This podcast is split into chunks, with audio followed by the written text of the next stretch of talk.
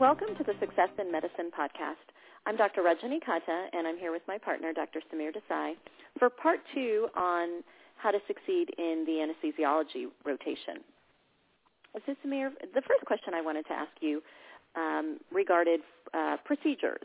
So, for medical students who are rotating on anesthesiology, how would you suggest that they prepare for procedures?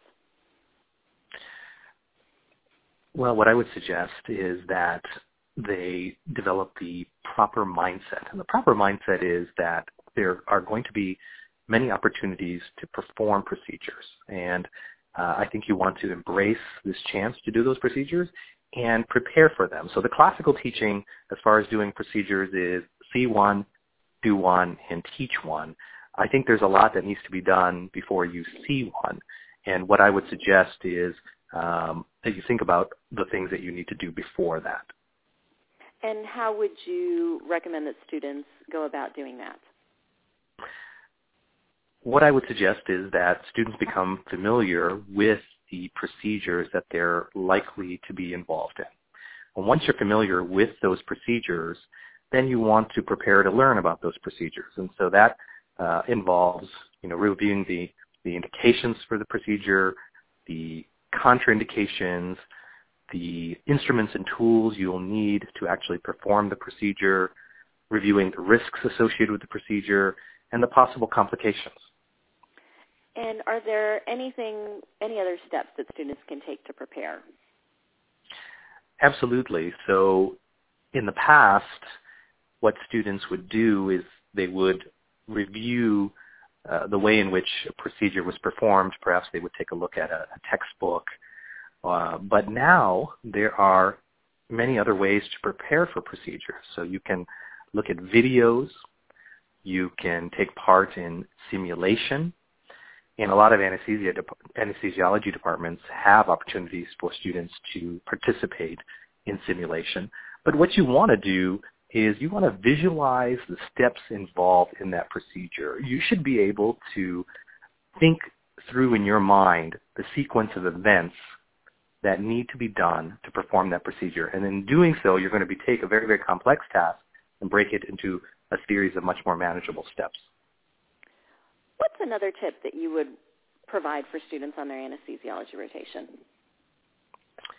Another tip uh, I would offer is uh, it's very important to pay attention. There's a great blog uh, from Dr. Uh, Richard Novak. It's called the anesthesiaconsultant.com uh, blog, and he writes about the personal qualities uh, for success as an anesthesiologist. And one of the qualities that he highlights is what he calls compulsive attention to detail.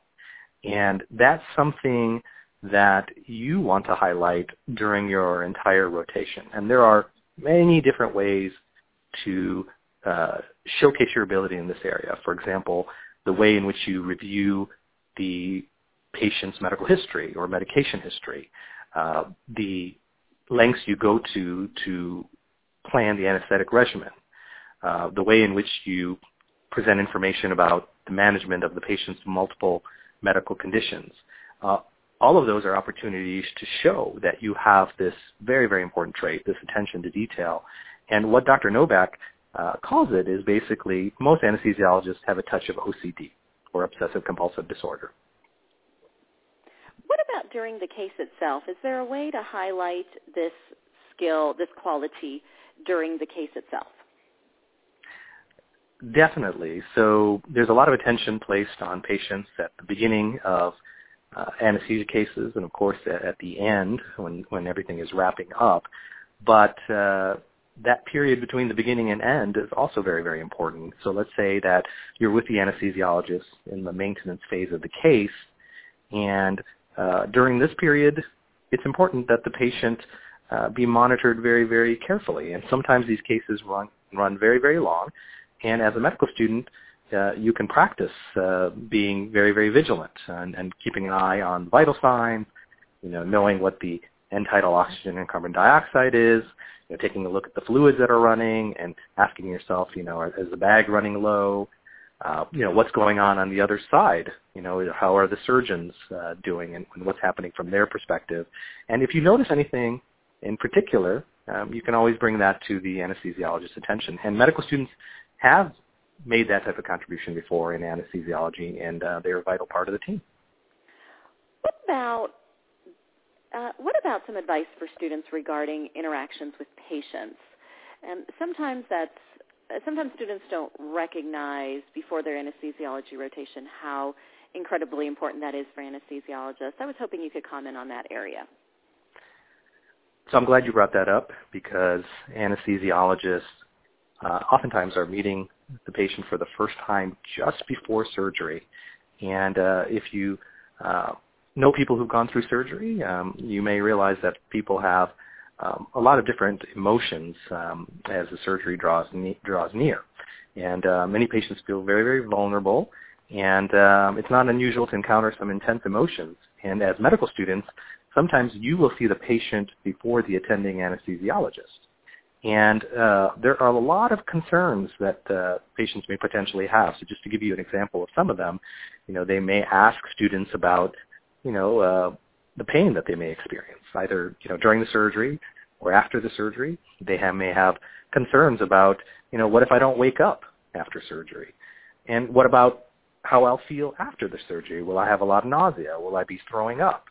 Um, you know, some people really worry about uh, waking up during surgery, and um, and then of course they have concerns about the competence and skill of the anesthesiologist. And knowing that patients are likely to have these kind of concerns, what can medical students do to help their patients?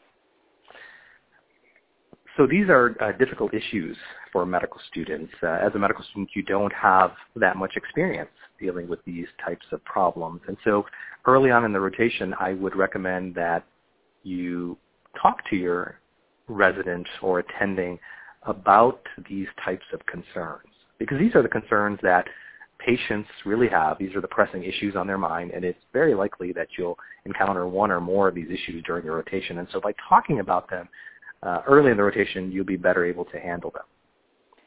And what about during the rotation itself? Uh, in terms of your relationship with the resident or the attending, um, can you comment on that part of the rotation? So anesthesiology rotations vary considerably in how they're structured. Some are very highly structured, and so you'll be assigned to a particular attending or resident or team, and you may be with that particular person or team for several days before you move on to another group. Not all rotations are structured that way. Some are much less formal, and students are given um, some objectives and a list of expectations, and then sort of uh, sent on their way to kind of uh, make things happen for themselves. And uh, when the rotation is less structured, that can present some challenges to students, especially students who seek to develop a relationship with an attending physician. And if you find yourself in this particular type of situation, do you have any advice for students who are on that kind of a rotation? So if you are on a less structured rotation and you really desire to develop a strong relationship with an attending physician, so perhaps you want to make a career out of anesthesiology, and if that's the case, you obviously need a strong letter of recommendation. And so with that being the case, you need to figure out a way to work closely with an anesthesiologist. And in those cases, a certain degree of assertiveness and self-motivation will be needed to initiate and build a strong relationship with an attending. One useful thing that served me well with, with other students is if you're a student, just reach out to your upperclassmen or to recent graduates at your school and find out which one of those attendings in the anesthesiology department is known to be uh, a great teacher? Which one of those attendings is known to be a great mentor? And if you don't have access to students, you can also ask residents. And students and residents can both point you in the right direction. And once you figure out who that attending is, then you just have to determine how you can interact with that particular person and work more closely with him or her. And so one thing you could do uh, is volunteer to take call with the attending. And that's a great way to work one-on-one with an attending. Okay. I think that's excellent advice, Samir, for the anesthesiology rotation, and I also think that advice is very applicable to a number of other rotations. I did want to tell our listeners that we are in the process of working on a series of episodes devoted to succeeding in different medical school rotations. So this wraps up our anesthesiology rotation, but we do have several others that are in the pipeline, and uh, this is certainly um, an area that we feel very passionate about, helping students do well in their rotations because that really translates to doing well as a clinician. So thank you.